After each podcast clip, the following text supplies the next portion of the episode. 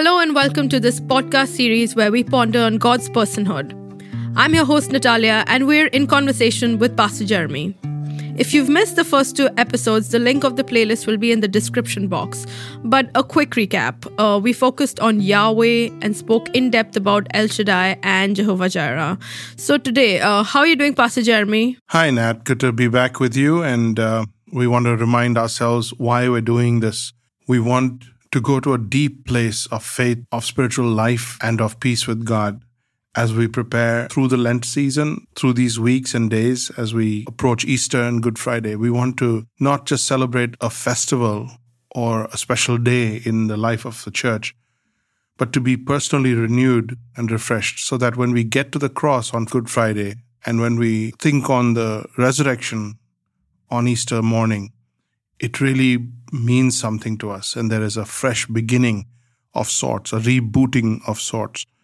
So, yeah, I'm looking forward to hearing testimonies from people who have taken this seriously and gone the distance to allow minds and hearts to be focused, to pay attention, to meditate, to think.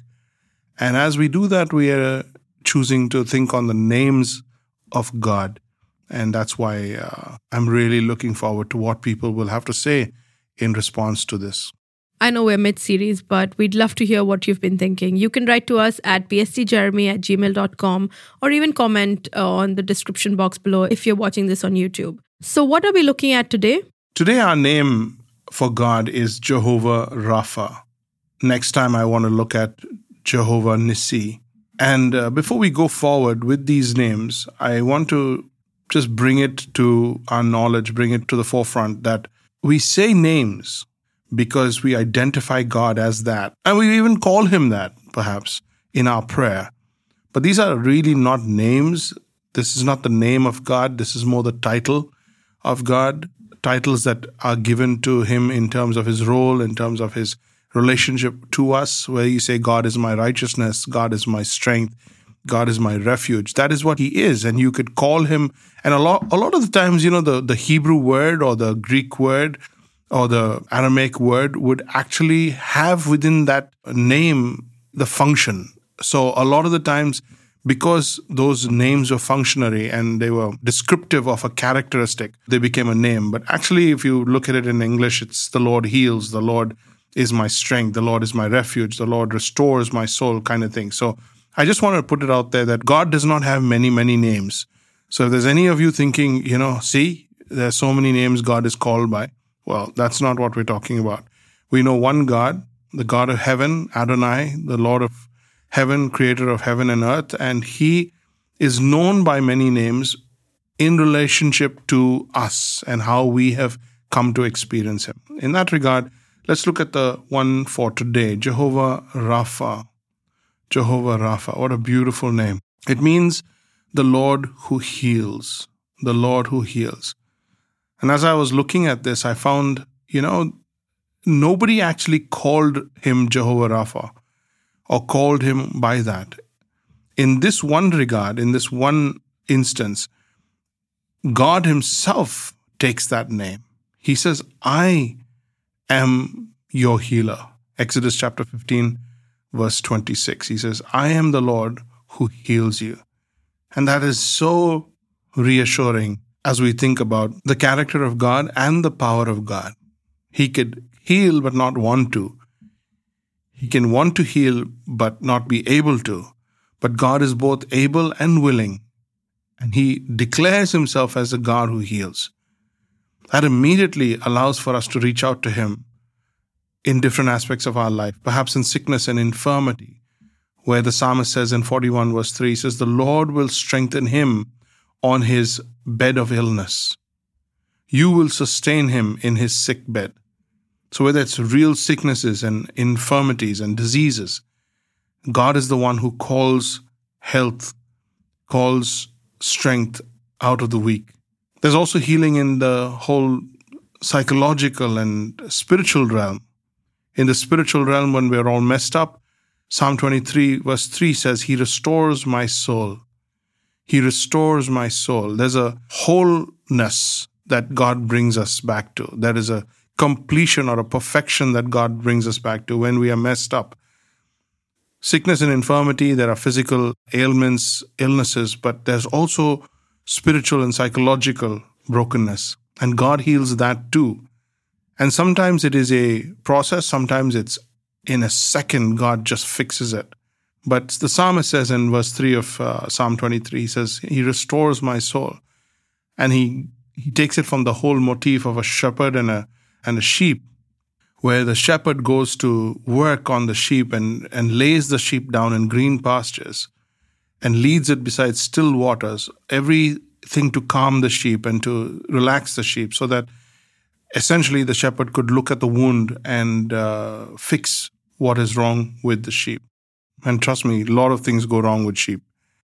I like the invitation in Hosea chapter 6, verse 1. He says, Come, come, let us return to the Lord. He has torn us to pieces, but He will heal us. He has torn us to pieces, but He will heal us.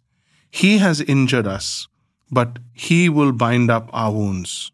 Isn't that just beautiful? Hosea chapter 6, verse 1, he says, Come, let us return to the Lord. We're talking about a nation that was constantly running away from God, constantly wavering and straying from their shepherd. And God says to Hosea, Hosea, you're going to experience this firsthand. I'm going to give you a wife who is constantly unfaithful so that you get a feel of what it's like. And you're going to go after her and you're going to bring her back to yourself so that you know what I feel like constantly with this nation, this people. So you have Hosea with a heart full of compassion. He, he appeals to his crowd and he says, Come, let us return to the Lord. And then he says two things. He says, Torn us, he will heal us, injure us, and he will bind up our wounds. This is where God himself allows injury, God himself allows affliction, so that we may return to him. So there's a cycle there. We we go away from him. He allows us to get hurt and then we come back to him and then he heals us. Like i said it's not always physical. It's not always illness. Sometimes it's emotional. And one of my all-time favorite verses is right here in psalm 147 verse 3 he says he heals the brokenhearted.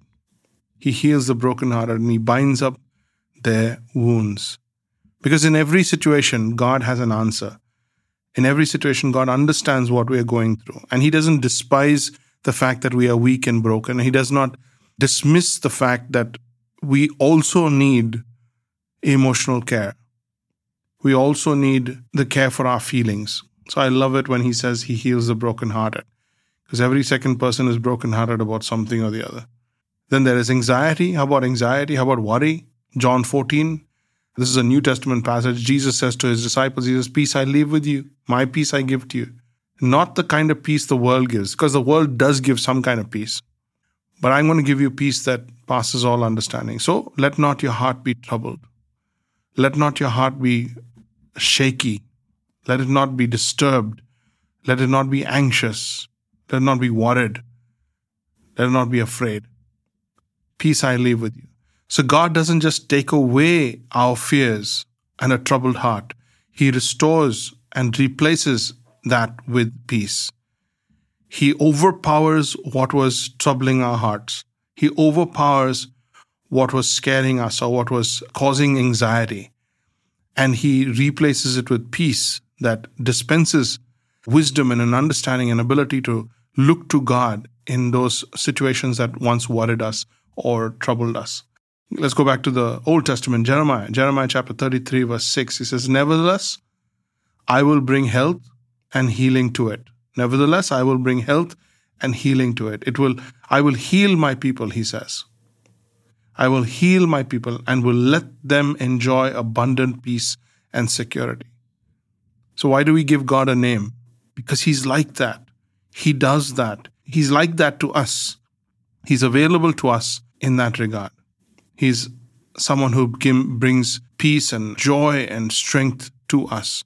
And where there is brokenness, he heals. Where there is a where there's suffering, he heals. Whatever damage life causes us, God heals. He is therefore Jehovah Rapha.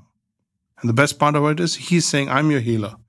I'm your healer. I'm here. Because I know you're broken. A lot of the times when we have a problem, we can go running to God. But what happens when you can't go running to God? What happens when you're too sick to go running to God or your legs are broken so you can't go running to God? You understand what I'm trying to say? Yeah, I mean, when, when, when you're incapable to come to Him, then you need Him to come to you. And that's Jehovah Rapha. I am the Lord. I come, I heal you. I, I look for you. I, I lead you beside still waters. I lay you down in green pastures and I restore your soul. As we continue to think about Easter and Good Friday and as we prepare our hearts, we walk with someone who walks tall, who leads us through difficult situations, but also leads us into green pastures. He may injure us for a moment. He may hold back protection for a moment, but it's only so that He can restore us and heal us yet again. Let me leave you with this. He heals the brokenhearted. What's the prayer you want to be praying to God today? What's the prayer you want to be praying for Him to do during this period so that when you come to Easter Sunday, you're going to be healed. You're going to be sorted by that time. You're going to be able to enjoy the resurrection, not just the fact that Jesus died for you. So, recognizing God as Jehovah Rapha offers hope and comfort to believers in times of physical, emotional, and spiritual illness. God is the ultimate healer, capable of bringing restoration and wholeness. Trusting in His healing power fosters faith and preserves prayer. Heavenly Father, we thank you so much that you are our healer. Thank you that you are able to heal what others have broken. You're able to heal what we break, and you're able to heal even what you break. There's always mercy at the end of this journey. There's always hope. And Father, even, even when you have to break us, and even when you have to against your own will, have to allow us to go down that path of obstinance and stubbornness. And you allow us to have our way, and we come back limping and broken to you. You then heal.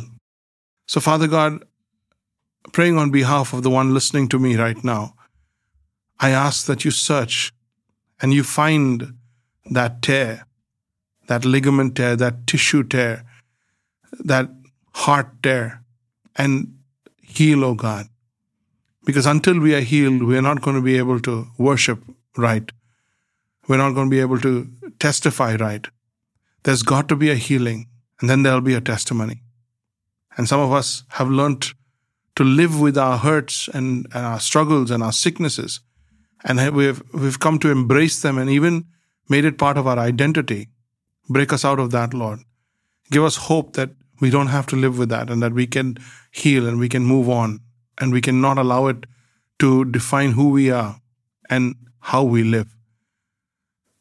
So hear the heart that cries out to you today and heal in Jesus' name. Let's continue to think on those lines as we lead up to the Resurrection Sunday. Thank you so much for joining in. Don't forget to subscribe if you still haven't, and we'll see you in the next podcast.